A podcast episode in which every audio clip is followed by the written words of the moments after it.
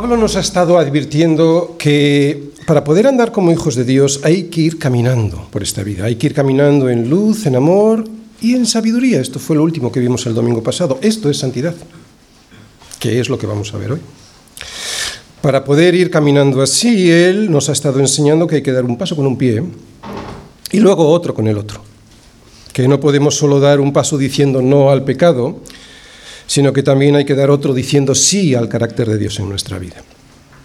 Si no lo hiciésemos así, pues iríamos caminando cojos, ¿no? Hacia la presencia de Dios y así no se puede caminar.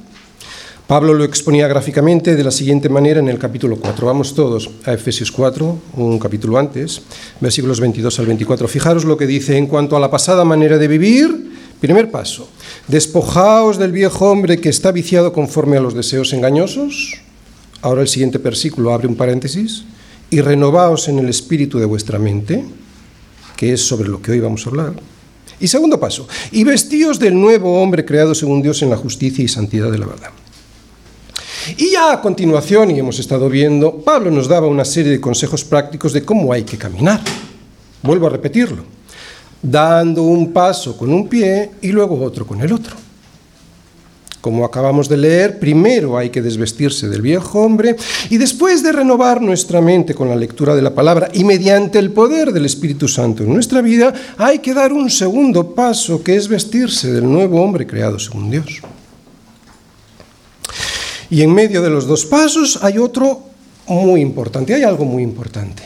Hemos leído que hay una renovación de nuestra mente. Sin esta renovación de nuestra mente, dar solo el primero de los pasos nos convertiría en legalistas diciendo, no hagas, no mires, no digas. Todo obras en la carne, pero sin ningún fruto del Espíritu Santo en nuestras vidas. Al revés, tampoco se puede andar. No se puede imitar el carácter de Dios en nuestra vida y al mismo tiempo vivir revolcados en el pecado. No se puede. Eso sería libertinaje y no libertad en Cristo. Por lo tanto, debemos andar como es digno de la vocación con la que fuimos llamados. ¿Cómo? Un paso con un pie y luego otro paso con el otro. Es lo que nos ha estado enseñando Pablo, poniéndonos ejemplos para que los entendamos mejor. ¿De acuerdo? El primer ejemplo que veíamos, hay que dejar de mentir, sí, pero no solo hay que dejar de hacerlo, sino que también hay que decir la verdad. Un paso y otro paso. El segundo ejemplo que nos ponía, hay que dejar que el enojo nos domine. No, claro, no. Pero eso no significa que no nos airemos. Airaos, dice Pablo, lo que significa que no puedes mirar hacia otro lado cuando alguien esconde la verdad o cuando alguien actúa injustamente. Este era el segundo ejemplo. El tercero, el que roba, ¿debe de dejar de hacerlo? Claro, Claro que sí, pero no solo debe dejar de robar y cruzarse de brazos, sino que tiene que trabajar para poder ayudar a los demás con su trabajo. Había un cuarto ejemplo. Tenemos que dejar de decir palabras corrompidas, palabras que hacen daño a los demás y que también nos lo hacen a nosotros. Claro, sí, pero no solo hay que dejar de decirlas, sino que también tenemos que vestirnos con las que edifican y así podemos dar gracia a los que nos oyen. Un paso, otro paso. Quinto ejemplo, no debemos contristar al Espíritu Santo, claro, pero ha de ser para poder ser imitadores de Dios. ¿Cómo? Siendo misericordiosos, perdonándonos los unos a los otros como Cristo nos perdonó. El sexto ejemplo que veíamos. También debemos dejar la fornicación, la inmundicia y la avaricia, todo ello idolatría, como veíamos. Pero esto solo lo podremos hacer si somos agradecidos, este es el otro paso, dejar eso, pero agradecidos a Dios por todo lo que ya nos ha dado. Había un séptimo ejemplo, que nadie os diga, decía Pablo, que nadie os engañe. Hay que salir de las tinieblas y ser luz en el Señor. Dejar las tinieblas un paso, ser luz en el Señor. ¿Para qué? Para poder invadir con nuestra luz esas tinieblas, las tinieblas de este mundo. El contraste aquí era la luz frente a las tinieblas. Y el propósito era mostrarles al mundo el error en el que están, en el error en el que viven, porque la, luz es lo que manifiesta todo. Pero para esto veíamos hay que estar despierto y no dormido. El domingo pasado veíamos el octavo. Decía Pablo, mirad pues cómo andáis, no como necios. Un paso, hay que dejar de ser necios, sino como sabios. Había que dar otro paso. Allí veíamos el error que hay que evitar, andar como necios. Y el paso que hay que procurar, andar como sabios. Hoy veremos también, y este ya es el último antes de entrar en, casos prácticos de la familia, del trabajo, etc. Hoy es el último caso. Eh, veremos el último ejemplo de dos pasos que hay que dar. Pablo nos va a mostrar el contraste entre estar llenos del espíritu de este mundo, del que hay que huir, primer paso, lejos de estar llenos del espíritu de este mundo, frente a estar llenos del Espíritu Santo, paso que hay que procurar dar. Pero me quiero centrar en el versículo último que vimos el domingo pasado para desde ahí poder entender toda la predicación. Así que vamos a recordar los últimos versículos que vimos el domingo anterior, que van del 15 al 17. Mirad pues con diligencia cómo andéis, no como necios, sino como sabios, aprovechando bien el tiempo porque los días son malos. Por tanto, no seáis insensatos, sino entendidos de cuál sea la voluntad del Señor. Para ser sabios hay que aprovechar el tiempo y hay que entender cuál es la voluntad de Dios. Ya desarrollamos lo que quería esto decir y dijimos que para poder aprovechar el tiempo había que redimirlo. O sea que hay que pagar un precio para poder rescatar los días, porque son malos. Este era uno de los consejos para andar en el segundo paso, para ser sabios. Y el otro consejo era que debíamos dejar que el Señor nos diera a entender qué es realmente lo que dice su palabra. Para ello no solo debemos leer la palabra de Dios, sino meditar en ella. ¿De acuerdo? Dios nos guía a través de su palabra revelada y usa a su Espíritu Santo para que la podamos entender. Otra vez, debemos leerla, pero Dios usa a su Espíritu Santo para que la podamos entender. Pues es esto en lo que. Por eso he querido poner estos versículos, porque desde ahí, eh, eso que nos dice que hay que entender la palabra de Dios, desde ahí es de donde vamos. Ahora Pablo nos quiere eh, enseñar, porque solo es gracias al Espíritu Santo que podemos tener un verdadero entendimiento de cuál es la voluntad de Dios para nosotros. Por eso, para entender esta enseñanza, Pablo nos va a mostrar, y a través de una imagen muy gráfica, el contraste que hay este, entre estar lleno de alcohol y lleno del Espíritu Santo. Por eso en esta introducción, y antes de entrar en los versículos que hoy vamos a ver, quiero deciros por qué Pablo usa el vino como similitud y al mismo tiempo como contraste para explicar cómo se debe manifestar el Espíritu Santo en nuestras vidas. Usa este ejemplo como similitud y al mismo tiempo como contraste. Es muy sencillo de entender. Uno de los síntomas que más rápido detectamos cuando vemos a alguien que está borracho es la imposibilidad que tiene para andar bien, para andar en línea recta, ¿verdad? Una persona está embriagada cuando ha perdido el control sobre sí misma y no solo no puede andar, sino que tampoco puede ni pensar ni conducirse correctamente en la vida. Bien, creo que os acabo de resumir eh, toda la predicación de hoy. Vamos a verlo en los versículos del 18 al 21. No os embriaguéis con vino, en lo cual hay disolución. Antes bien, sed llenos del Espíritu hablando entre vosotros con salmos, con himnos y cánticos espirituales, cantando y alabando al Señor en vuestros corazones, dando siempre gracias por todo al Dios y Padre, en el nombre de nuestro Señor Jesucristo. Someteos unos a otros en el temor de Dios. Como os podéis imaginar, hoy vamos a hablar del Espíritu Santo y ya vimos en la predicación sobre Efesios 4:30 que titulé Entristeciendo a una persona, quién es el Espíritu Santo, qué hace el Espíritu Santo y qué produce el, el entristecimiento del Espíritu Santo en nuestras vidas. Voy a volver a repetir algunos de sus conceptos para a partir de ahí ver lo que Pablo nos quiere mostrar que es cómo podemos llenar nuestra vida con el Espíritu Santo. ¿Quién es y qué hace el Espíritu Santo? Bien, Él es una persona, porque como vimos en Efesios 4:30, las cosas o las fuerzas no las podemos entristecer. Yo no puedo entristecer este micrófono, ni puedo entristecer a este atril. Y aunque en el versículo 18 que acabamos de leer se nos dice que tenemos que ser llenos del Espíritu Santo, esto no significa que sea una fuerza, un líquido, un gas o un algo con lo que Dios nos llena hasta que nos desbordemos, no.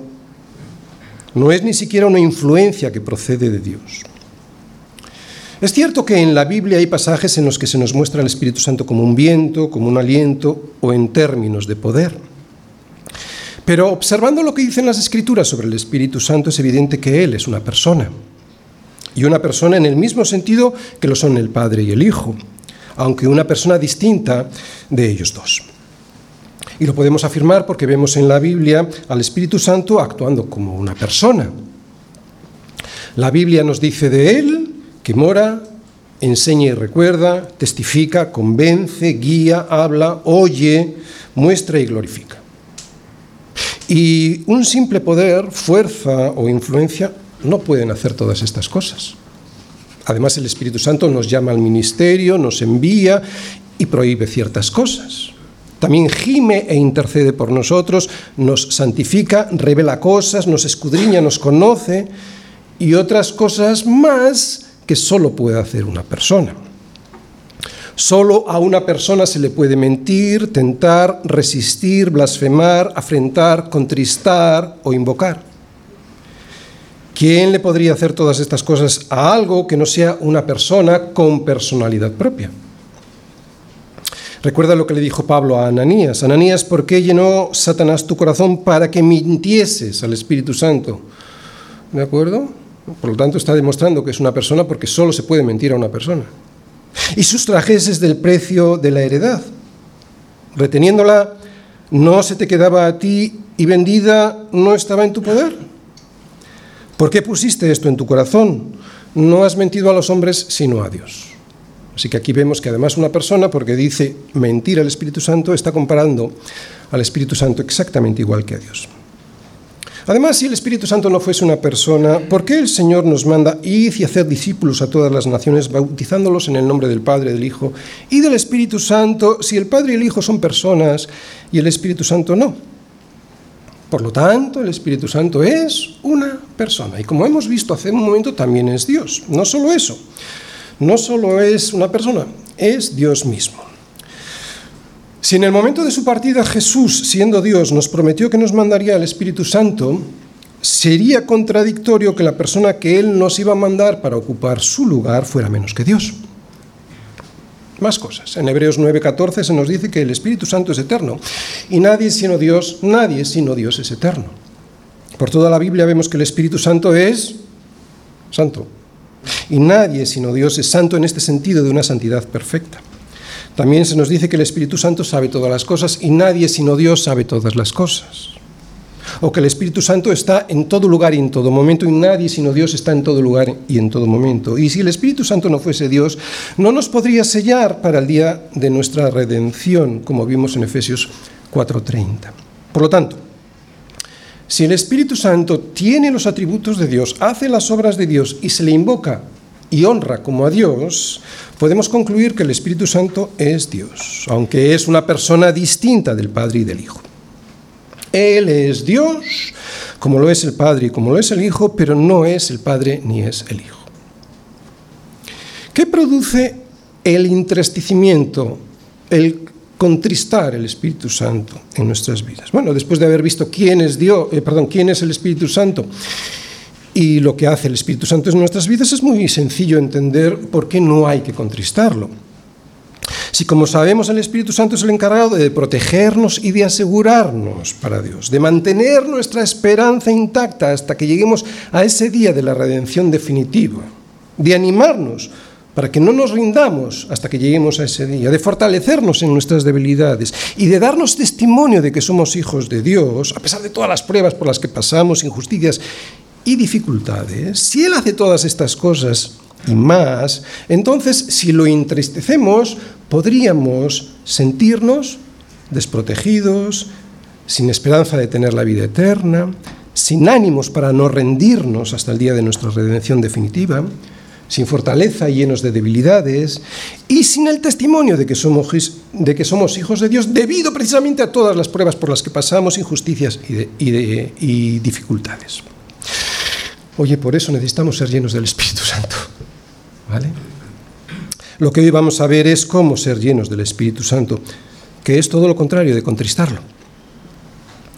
Con la enseñanza de hoy, que es un contraste entre estar llenos de vino o llenos del Espíritu Santo, Pablo termina una enseñanza práctica para justo después mostrarnos casos concretos de esta enseñanza práctica. ¿En dónde?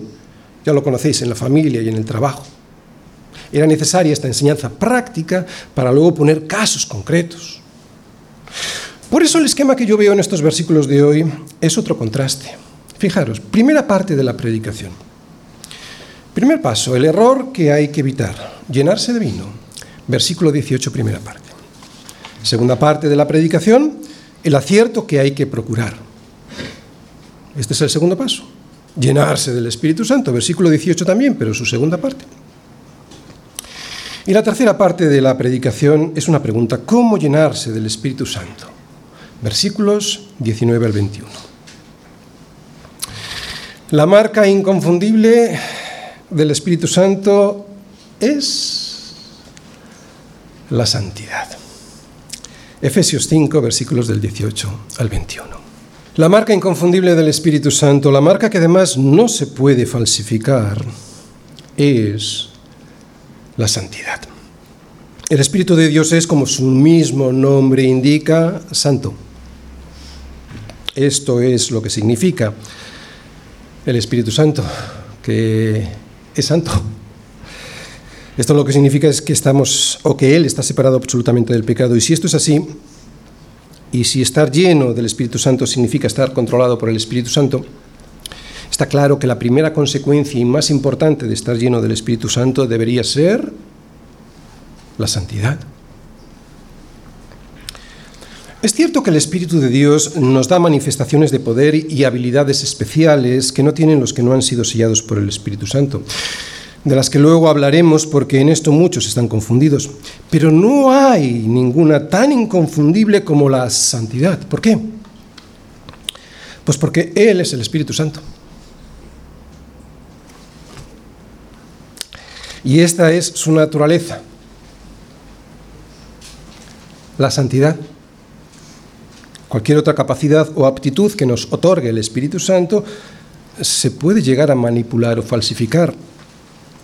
La santidad no. Por lo tanto, si alguien está lleno del Espíritu Santo, lo que principalmente se verá en su vida será santidad. Será una persona que manifieste santidad en todos los aspectos de su vida. Será alguien que anda recto y no torcido como caminan los borrachos, que es el contraste que nos quiere mostrar hoy Pablo. Por lo tanto, la santidad es la manifestación del Espíritu Santo que debemos buscar por encima de cualquier otra cosa. Y como contraste, el error que debemos evitar será embriagarnos de vino. ¿Qué querrá decir Pablo con esto? ¿Por qué compara las consecuencias que produce estar lleno de vino con las que, con las que trae el estar lleno del Espíritu Santo. ¿Qué similitudes y diferencias hay? Vamos a verlo. Versículo 18, primera parte. Esta es la primera parte de la predicación. El error a evitar, el primer paso que tenemos que dar es evitar llenarse de vino. No os embriaguéis con vino en lo cual hay disolución. Lo primero que hay que decir es que en la Biblia no se ve que se nos prohíba tomar vino. La Biblia no prohíbe el vino, lo que prohíbe es la embriaguez. Y esto por una razón muy sencilla y de puro sentido común. El alcohol te lleva a una vida desordenada, sin control, disipada, o como dice Pablo, a una vida en la cual hay disolución. Este término disolución, en el griego que Pablo usa, significa vivir sin control. ¿Entendéis la similitud? ¿Por qué pone Pablo esto? Por eso usa la imagen de la borrachera. Pero no solo se refiere a la borrachera. La disolución es la consecuencia de una vida necia, desenfrenada, de pérdida de juicio y de sensatez. En definitiva, vivir en disolución es vivir perdidamente. Pero la Biblia no prohíbe el vino. El vino en la Biblia es el símbolo de la alegría, de la salvación, de la bendición de Dios. Yo entiendo que si alguien tiene problemas con el vino, no se debe ni acercar, pero otra vez la Biblia no lo prohíbe. En Isaías 55.1 dice a todos los sedientos. Y aquí se refiere, a los sedientos se refieren a los que buscan la justicia de Dios, a esos que anhelan la justicia de Dios, a, los sedientos venid, comprad sin dinero y sin precio vino y leche. Además, todos conocemos cuál fue el primer milagro de Jesús que se ve en la Biblia, ¿verdad? En Canaá, en las bodas de Canaá, no solo convirtió el agua en vino, sino que encima el vino que convirtió era muchísimo mejor que el que se había servido en esa boda hasta ese momento. Por lo tanto, el vino en sí mismo no es pecaminoso, el peligro está en el uso que se da al mismo. Tan es así que Pablo mismo dice que los borrachos no heredarán el reino de Dios. Esto se lo dice a los corintios, Corintios, primera de Corintios 6, versículos del 9 al 10. Y tiene sentido porque un borracho, aquí es donde empieza la enseñanza de Pablo, un borracho, al subírsele el vino a la cabeza, todas las decisiones que toma lo hace influenciado por eso que tiene en la cabeza que es el vino y no por Dios. ¿Entendéis la similitud o el mensaje que quiere transmitir Pablo? Está controlado por el vino y no por Dios. Pero es que además de esto, Pablo lo que nos está enseñando no solo que la borrachera no es buena, que evidentemente no lo es, sino que usa esta borrachera como una imagen de alguien que no está guiado por Dios y su consejo, sino alguien que vive orientado por su propia satisfacción personal, lo que le lleva a vivir una vida perdida, desordenada y sin propósito, una vida a la que Pablo equipara con la de un borracho. O lo que es lo mismo, en una vida llena de cosas que no son Dios, en lo que hay es disolución. ¿Entendéis? Y al contrario, alguien que está lleno del Espíritu Santo, el control de su vida, las decisiones que toma, sus, sentimientos, sus afectos, las palabras que dice y los pensamientos que tiene y las cosas que hace, estarán siempre influenciadas por el Espíritu Santo de Dios. Por eso la clave para el entendimiento de este versículo no está en la palabra vino, está en la palabra disolución. Porque cuando una persona está llena de vino, y aquí podríamos añadir cualquier cosa como estar lleno de drogas o estar lleno del el sistema de valores de este mundo, ¿no?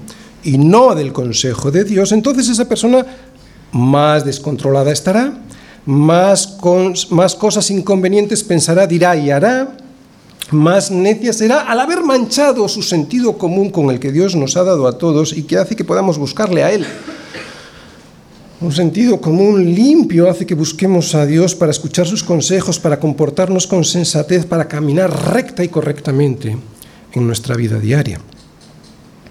Por eso Pablo usa la imagen de un borracho como representación del desorden. Justo lo contrario de lo que hace el estar lleno del Espíritu Santo, que imprime sensatez y dominio propio. Dominio propio dominio propio. Hay mucha gente que confunde el estar lleno del Espíritu Santo con hacer cosas raras. Es gente que cree que cuantas más cosas raras hacen, más llenos del Espíritu Santo están. Todos los conocemos, ¿verdad? Porque se ve por internet además. A esos creyentes que se supone que actúan bajo el poder del Espíritu Santo, dando gritos y saltos sin control, arrastrados por el suelo, tirándose los unos a los otros como si estuviesen borrachos, todo extraño y caótico y dicen que lo hacen en el nombre del Espíritu Santo. Pero lo que Pablo dice aquí es que una vida llena del Espíritu Santo es una vida completamente opuesta a la vida de un borracho que va haciendo cosas extrañas. ¿Qué hace un borracho? ¿Cayéndose? ¿Hablando incoherencias que nadie entiende? ¿Comportándose como animales? De hecho, Cuanto más lleno del Espíritu está un creyente, más normal, más humano va a ser. Y es que uno de los frutos del Espíritu Santo es el dominio propio. Así se lo dice Pablo en 2 Timoteo a Timoteo, 2 de Timoteo 1, 7. Y el dominio propio es una característica del ser humano sensato y no dominado por el vino. Dios no quiere que estemos dominados por otra cosa que no sea su Espíritu Santo porque Él quiere lo mejor para nosotros. Dios quiere que seamos más normales, más humanos, más como Cristo, que es en realidad como estamos diseñados para funcionar. Lo que pasa es que el pecado lo estropeó, estropeó ese diseño y ahora andamos detrás de ese vino que nos lleva a la disolución. Así que aquí en, este versículo entero 18 vemos la similitud y el contraste entre estar lleno de vino y estar lleno del Espíritu Santo. La similitud, que al estar llenos de una cosa será esa cosa la que nos dirija y controle. Y el contraste entre estar llenos de vino y estar llenos del Espíritu Santo es que estar llenos de vino, de vino o del sistema de valores de este mundo que siempre lucha contra la opinión de Dios nos lleva a una vida donde solo hay disolución. ¿Recordáis lo que era disolución? Una vida desordenada, de caos y de divorcios y de relaciones sexuales que Dios rechaza frente a estar llenos del Espíritu Santo que nos da una vida con control, que se ve en un hogar ordenado. En el versículo donde lo dejamos el domingo pasado y que hemos leído, el versículo 17 de este capítulo 5, Pablo nos dice, ¿recordáis? Por tanto, no seáis insensatos, sino entendidos de cuál sea la voluntad del Señor. Bueno, pues justo después vamos a ver la solución para dejar de ser insensatos y entender cuál es la voluntad de Dios. Es lo que viene ahora. Por lo tanto, hoy estaremos viendo que para dejar de ser insensatos y entender cuál es la voluntad de Dios, lo primero que tenemos que hacer es dar un paso. El que acabamos de ver. El primer paso que acabamos de ver, que es no llenar nuestra cabeza con las cosas de este mundo porque en ello hay disolución. Otra vez, ¿qué es disolución? Desenfreno, pérdida de la lucidez y sensatez, una vida malgastada por no tener un propósito, el propósito eterno, o sea, vivir el aquí y el ahora. Pero no solo vale dar este primer paso, eso nos convertiría de borrachos a sobrios. Para entender cuál es la voluntad de Dios se necesita algo más estar sobrio. Hay mucha gente que está sobria y que no entiende la voluntad de Dios. Para saber y entender cuál es la voluntad de Dios para mi vida, debo buscar la comunión con Él a través de su Espíritu Santo. Solo así Dios hará el milagro de que entienda lo que leo en las Escrituras. Yo solo no puedo. Sin el Espíritu Santo es total y completamente imposible y además, si lo llegara a hacer, me daría la gloria a mí mismo y a mi inteligencia y no a Dios. Por eso Dios hace y yo tengo que saber que debo depender del Espíritu Santo y para eso necesitamos el segundo paso que es, segunda parte, el acierto que hay que procurar. Segundo paso, llenarse del Espíritu Santo. Antes bien, sed llenos del Espíritu. Bien, sabemos que el Espíritu Santo guía al creyente, nos ayuda a sujetar nuestra naturaleza caída y nos ayuda a mortificar nuestro pecado. Así no nos salimos del camino recto que Dios nos marca como el correcto para poder llegar a salvo hasta su presencia. Es estando bajo el control y la orientación del Espíritu Santo cuando más control tenemos sobre nuestra vida. Estar lleno del Espíritu Santo me ayuda a escoger y me hace buscar y sentir lo correcto. O sea, que cuanto más lleno del Espíritu Santo estoy, más control tengo sobre mi vida y más seguridad tengo en las decisiones que tomo, porque están basadas en los consejos que Dios me da.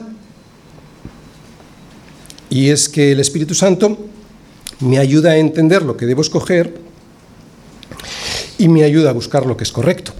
Y al contrario, estar lleno de vino, de vino lo que produce en mi vida es disolución, que otra vez es una vida inútil de desgobierno, desgobierno en mi casa y con mis hijos, de desacierto a la hora de tomar decisiones y de descontrol de mis emociones, oye, igual que un borracho.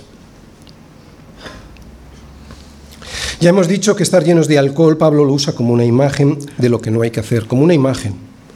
Evidentemente, no hay que emborracharse, pero lo usa como una imagen. Por lo tanto, la enseñanza profunda.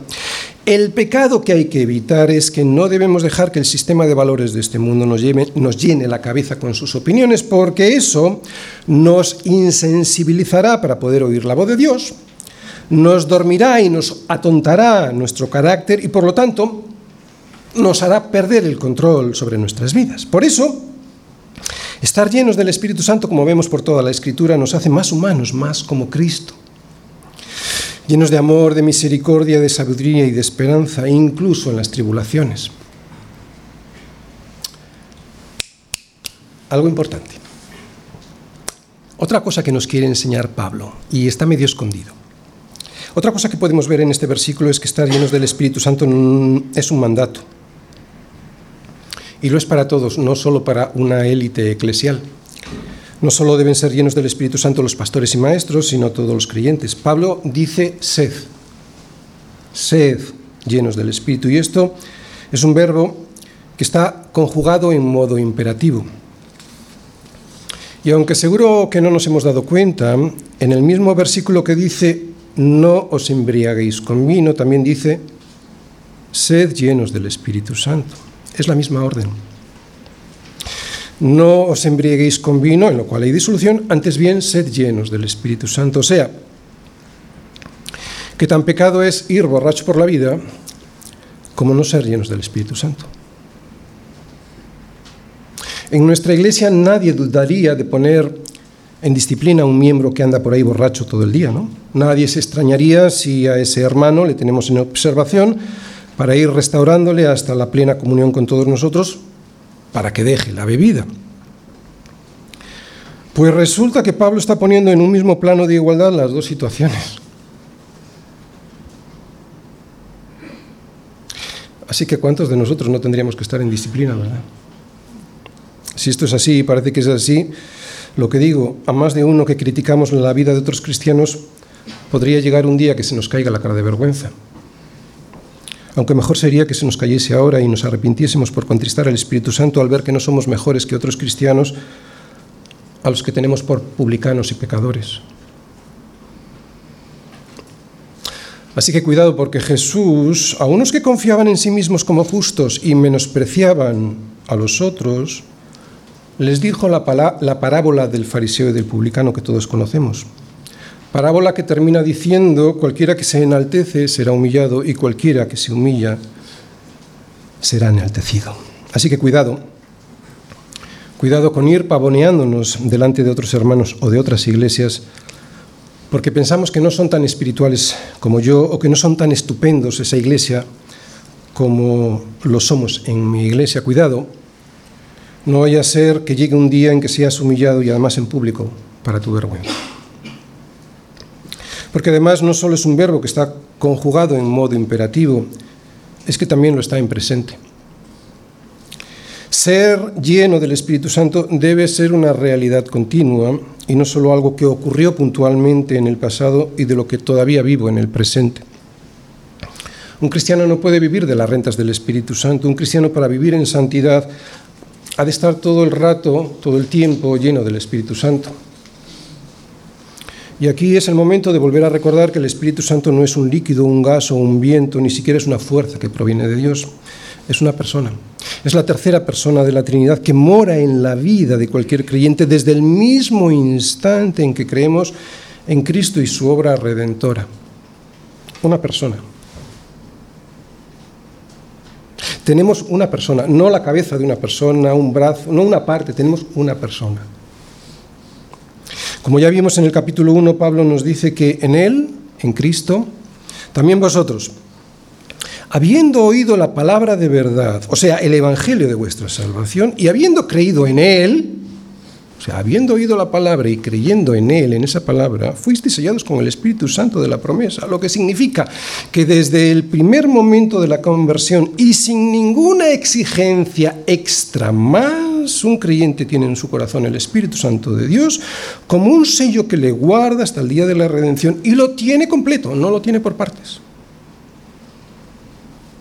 Es una persona, no es un gas que Dios nos da un poquito, no es una fuerza o un poder. Por lo tanto, ¿el Espíritu Santo se tiene o no se tiene?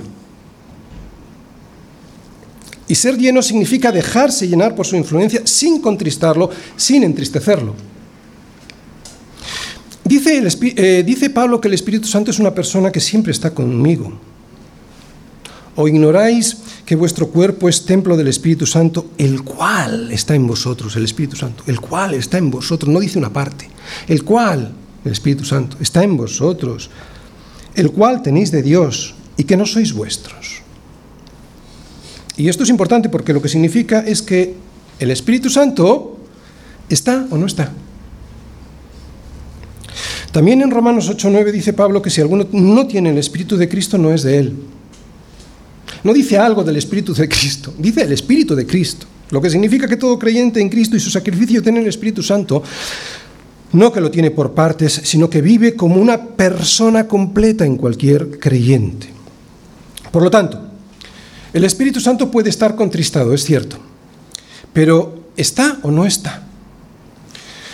No es necesaria una experiencia extrasensorial para tenerlo completo.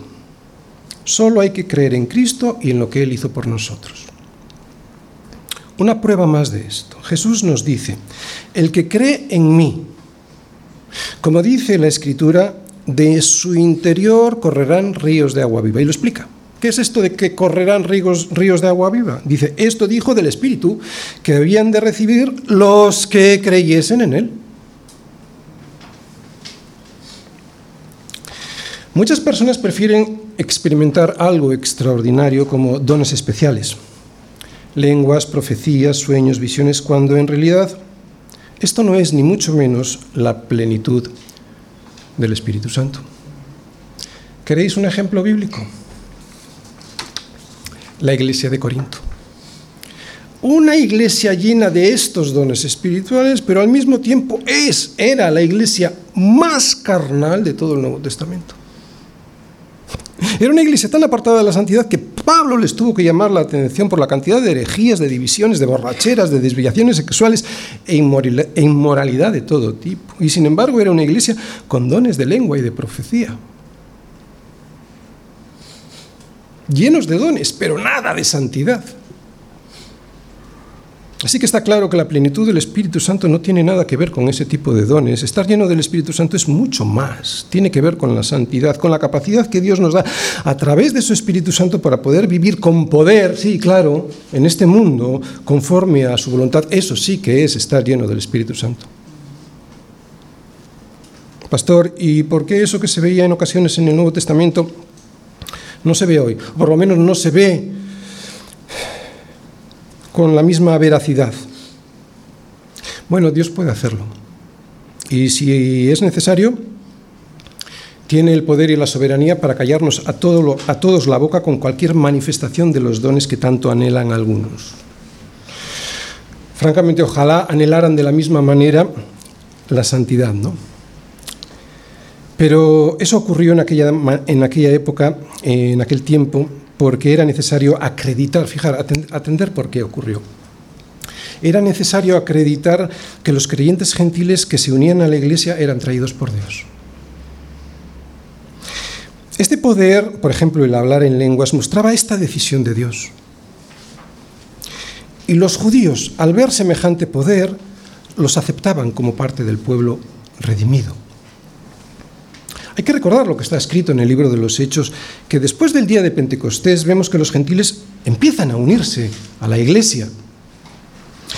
Pero también sabemos por el libro de los Hechos que los apóstoles y muchos cristianos judíos pues se mostraban reacios a aceptarles. Sin embargo, al ver a los samaritanos primero y a los gentiles después que recibían el don de hablar en lenguas Igual que los primeros cristianos en el día de Pentecostés, ellos se dieron cuenta que habían recibido el Espíritu Santo y entonces les recibían dentro de la iglesia. Era necesario. Pero una vez que todos los pueblos del mundo, representados por los judíos, por los samaritanos y por los gentiles, ya estaban aceptados dentro de la iglesia, la función por la cual Dios envió el don de hablar en lenguas, la función, la función, cesó. ¿Puede manifestarse este don? Puede. Dios tiene el poder y la autoridad para hacerlo, pero hoy las lenguas sí se dan, y atención, no lo niego, ¿eh? pero sí se dan, ya no son necesarias como identificador de haber recibido el Espíritu Santo. Algo que sí era necesario en aquel entonces para que los judíos aceptasen a los samaritanos primero y a los gentiles después dentro de la iglesia. Por lo tanto, Muchos pensamos que ese papel identificador, que hoy siguen diciendo algunos que tiene, muchos pensamos que ese papel identificador de haber sido sellado por el Espíritu Santo y que fue único y puntual en la historia, hoy ya no es necesario. Desgraciadamente muchos cristianos presionan a otros cristianos diciéndoles que si no hablan en lenguas no tienen el Espíritu Santo viviendo en sus corazones. Y resulta que son personas, por lo menos las que yo conozco, que nunca cumplen las condiciones que Dios impone para que el hablar en lenguas sea un auténtico don de Dios, que son que hablen uno o dos, como mucho tres, y uno detrás de otro sin interrumpirse, y que haya interpretación para que pueda ser de bendición a la iglesia y no piedra de tropiezo. Eh, yo no he visto ninguna iglesia así, de las que cumplen esto. Necesitamos estar llenos del Espíritu Santo, porque podemos ser cristianos y tener el Espíritu Santo tan triste que no sea Él quien nos guíe y nos controle, sino nosotros y nuestra propia opinión quienes lo hacemos al estar llenos de nosotros mismos. Sin embargo, si permitimos al Espíritu Santo hacer su trabajo en plenitud, y esto es estar llenos del Espíritu Santo, será Él quien nos dé la medida de la santidad por la que debemos andar. Por eso la santidad, que es andar conforme a la opinión de Dios, al consejo de Dios, es la marca inconfundible de estar llenos del Espíritu Santo y no otras experiencias que te hacen caer en trance. Y siento decirlo, pero esas experiencias se parecen mucho a la actitud de los beodos, de los ebrios, de los borrachos. Es la santidad. Esa es la marca de estar llenos del Espíritu Santo, marca que es imposible de falsificar. Lo otro sí. Pero entonces, pastor, ¿Cómo puedo ser lleno del Espíritu Santo como Dios quiere que lo sea? Oye, pues es mucho más fácil de lo que parece. Vamos a verlo, tercera parte de la predicación. ¿Cómo llenarse del Espíritu Santo? Pues mira, hablando entre vosotros con salmos, con himnos y cánticos espirituales. Otra cosa, cantando y alabando al Señor en vuestros corazones. Otra cosa, dando siempre gracias por todo al Dios y Padre en el nombre de nuestro Señor Jesucristo. Y otra cosa, someteos unos a otros en el temor de Dios. ¿Cómo puedo ser lleno del Espíritu Santo y cómo puedo saber que estoy lleno del Espíritu Santo? Bien, Pablo, en la carta que envió a los colosenses y que escribió muy seguramente, muy probablemente al mismo tiempo que esta, y que tiene un mensaje y una estructura similar a esta. La carta a los Efesios es una versión extendida de la carta a los Colosenses, por eso a veces cuando queremos entender algo de la carta de los Efesios nos vamos a Colosenses y al revés. Digo que allí Pablo, al llegar a este punto en Colosenses, este punto en el que estamos, que tenemos que hablar entre nosotros con salmos, con himnos y cánticos espirituales cantando y alabando al Señor, dice lo siguiente, vamos todos, vamos todos a Colosenses capítulo 3 versículos del 16 al 17. Dice así, la palabra de Cristo more en abundancia en vosotros, enseñándoos y exhortándoos unos a otros en toda sabiduría esto era el versículo 17 de, nuestro, de Efesios, ¿verdad?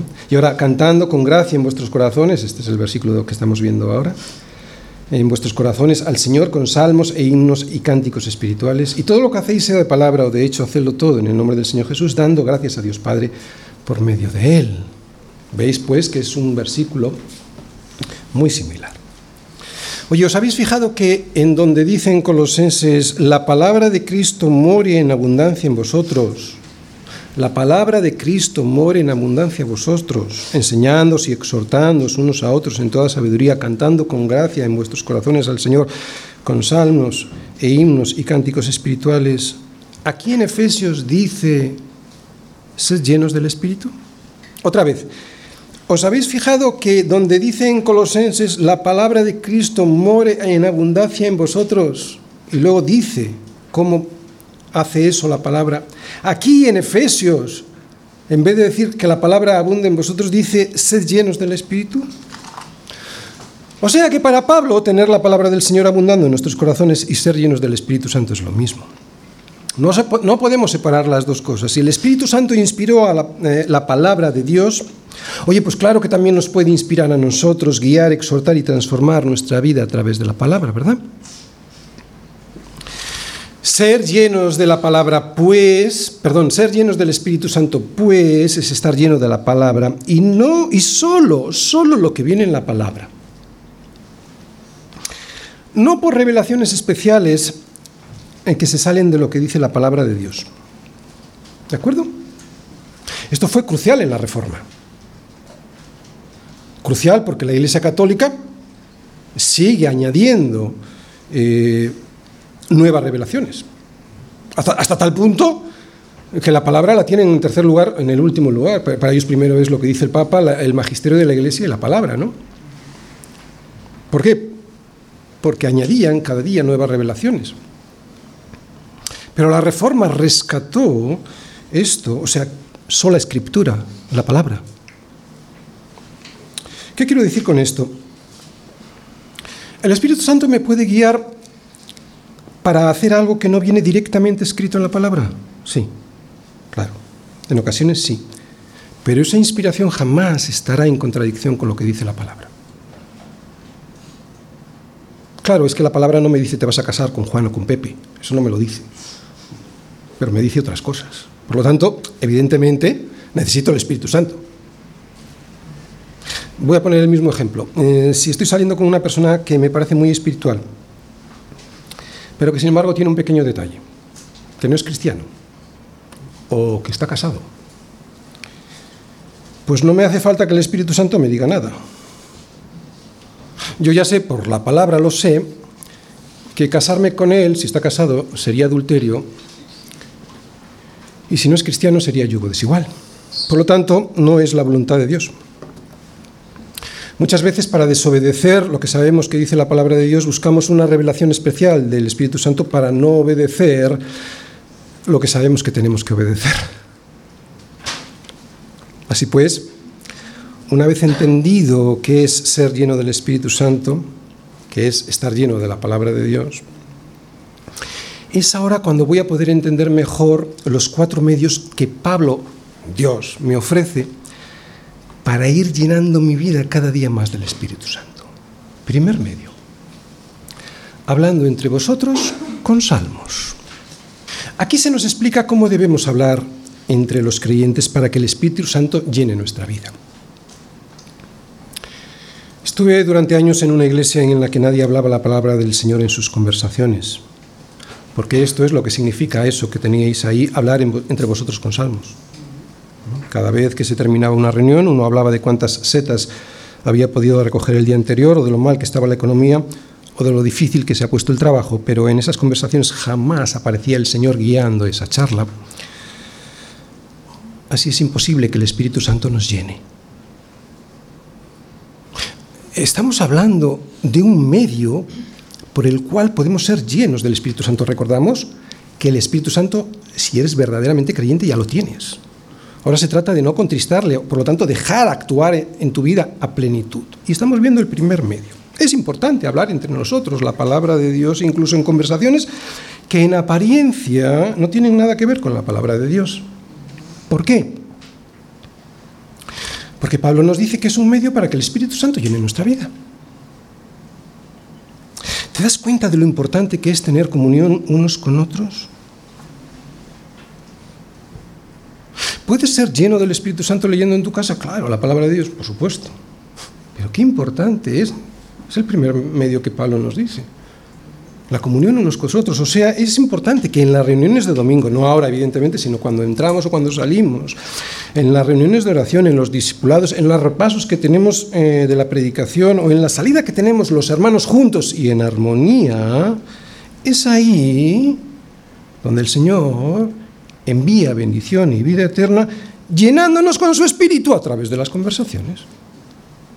Claro, si hablamos con salmos, esto quiere decir si la palabra de Dios está en medio de esa conversación. Son conversaciones normales, pero en las que siempre está la palabra del Señor llenándolo todo. Segundo medio que Pablo nos dice para llenarme de su Espíritu Santo cantando y alabando al Señor con himnos y cánticos espirituales en vuestros corazones. Muy bien, ¿qué es lo primero que yo veo aquí? Que todos cantamos. Conocí una vez una persona que quería ser miembro de nuestra iglesia, pero no había ni un solo domingo que cantase en la alabanza. Eh, se marchó, claro, pero quería predicar.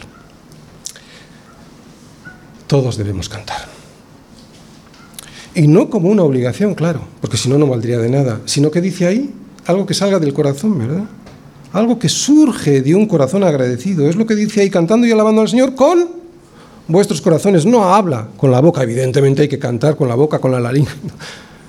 Pero de donde surge la alabanza es del corazón, si no, no vale de nada. Si es así, si todos estamos agradecidos a Dios en nuestros corazones, no habrá nadie que deje de cantar, ni en la iglesia, ni en la calle, ni en su casa. Y Pablo nos dice que eso nos llenará del Espíritu Santo. Cantar alabanzas es un medio para llenarnos del Espíritu Santo. Ahora bien, no se puede cantar cualquier cosa. Pablo dice que son himnos y cánticos espirituales. Eso es lo que hay que cantar. Es un horror escuchar los cánticos en ciertas iglesias que parecen más discotecas que casas de oración. Hay que cantar la palabra de Dios. La palabra de Dios cantada directamente, directamente, o sea, sin modificarla, es una buena forma de no equivocarse en nuestras alabanzas. Pero Pablo también dice que se pueden cantar cánticos espirituales. Es importante que estos cánticos, pues, estos cánticos espirituales, no estoy hablando ahora de los himnos, sino de los cánticos espirituales, expresen fielmente lo que dice la palabra de Dios y no lo que desea nuestro corazón egoísta. ¿Por qué? Pues porque hay por ahí muchas canciones que son realmente una vergüenza para la iglesia. Cuidado con lo que cantamos. En la iglesia no hay problema, porque está escogido, pero muchas veces cantamos en casa cosas que escuchamos por ahí. No, cuidado con lo que cantamos porque Pablo nos dice que eso será lo que llene nuestro corazón. Tercer medio, dando siempre gracias por todo al Dios y Padre en el nombre del Señor Jesucristo. Los creyentes que son agradecidos a Dios por todo son luz en un mundo lleno de egoísmo, de rencor y de avaricia. La gratitud diaria nos hace ser cada día más llenos del Espíritu Santo y al revés, ser llenos del Espíritu Santo hace que seamos cada día más agradecidos a Dios en todo, en el trabajo y fatiga, en muchos desvelos, en hambre y sed, en muchos ayunos y en frío y en desnudez. ¿Te das cuenta? No es tan difícil llenarse del Espíritu Santo. Viene un cuarto medio, este es un poco más difícil. ¿eh? Someteos unos a otros en el temor de, de Dios. Y es que someterse es absolutamente necesario para ser llenos del Espíritu Santo. Si no soy capaz de someterme al hermano al que debo someterme y que veo, ¿Cómo voy a ser capaz de someterme a Dios a quien no veo? Pablo nos está preparando para lo próximo que nos va a decir, que son las relaciones que tenemos en casa y en el trabajo. Por eso habla de someter ahora. Por eso hay que dejar claro que este sometimiento tiene unas reglas. Someterse significa alinearse bajo, exactamente como lo hacen los soldados en una guerra, sometiéndose bajo las órdenes de su general. Es cierto que habla unos a otros y luego lo vamos a explicar. Pero hay que entender que hay unas reglas, ¿de acuerdo? Eh, Pablo enseguida nos va a hablar de la lucha contra el pecado como una guerra espiritual. Y en una guerra hay unas reglas para no perderla. En esta guerra, como en cualquier otro tipo de guerra, en la guerra espiritual, someterse en disciplina es muy importante para poder ganar. Satanás está intentando ganar esa guerra como dividiéndonos, usando la división y arrancando la disciplina de la iglesia. Y por lo tanto el sometimiento de unos a otros. Para evitarlo, para evitar esa división, tengo que reconocer que Dios nos ha puesto a cada uno en funciones distintas en esta guerra. Y digo funciones, no digo posiciones, que es muy diferente. No es la misma, esto se entiende muy fácil, no es la misma función la de un padre o una madre que la de su hijo, ni la del jefe y la de su empleado. Debemos reconocerlo para poder respetar al hermano que tiene una labor de generalato, de dirección en esta guerra, ya sea pastor congregación, esposo, esposa, padre, hijo, jefe, empleado. Así pues, esta sujeción mutua, y sí, es mutua, sí, es mutua pero con diferentes funciones. Así pues, esta sujeción mutua, y es mutua porque no solo se sujeta la mujer al marido, también el marido a la mujer a través del amor. Otra vez, esta sujeción mutua, Bueno, y así con todos los ejemplos que Pablo nos va a poner a partir de ahora. ¿eh? Esta sujeción mutua es la que nos llenará del Espíritu Santo. ¿Por qué es una sujeción mutua? Lo vamos a ver, marido y mujer están mutuamente sometidos, el uno al otro, pero también los hijos. Evidentemente los hijos obedeciendo al padre, pero los hijos, o mejor dicho, pero los padres no provocando a ira a sus hijos. ¿Os dais cuenta? Hay un sometimiento mutuo, es cierto, pero las funciones son diferentes. Y es muy importante entender cuál es la función de cada uno para que no haya división y la guerra se pueda ganar. Por lo tanto, esta cuarta, este cuarto medio que Dios nos da para llenarnos del Espíritu Santo es fundamental, someterse a los unos a los otros con estas reglas que todos entendemos porque son de puro sentido común. Termino. Estar lleno del Espíritu Santo no son las manifestaciones extraordinarias que la gente busca como milagros, sanidades o prosperidad económica.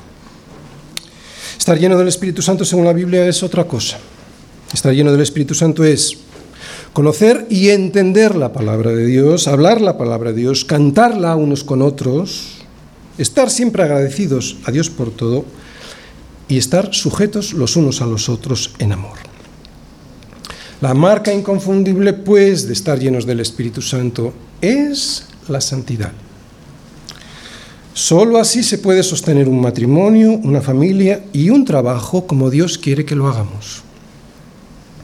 Andar así es andar recto, no como los borrachos. Y como hemos visto, no es tan difícil si no dejamos que el mundo nos llene con su borrachera.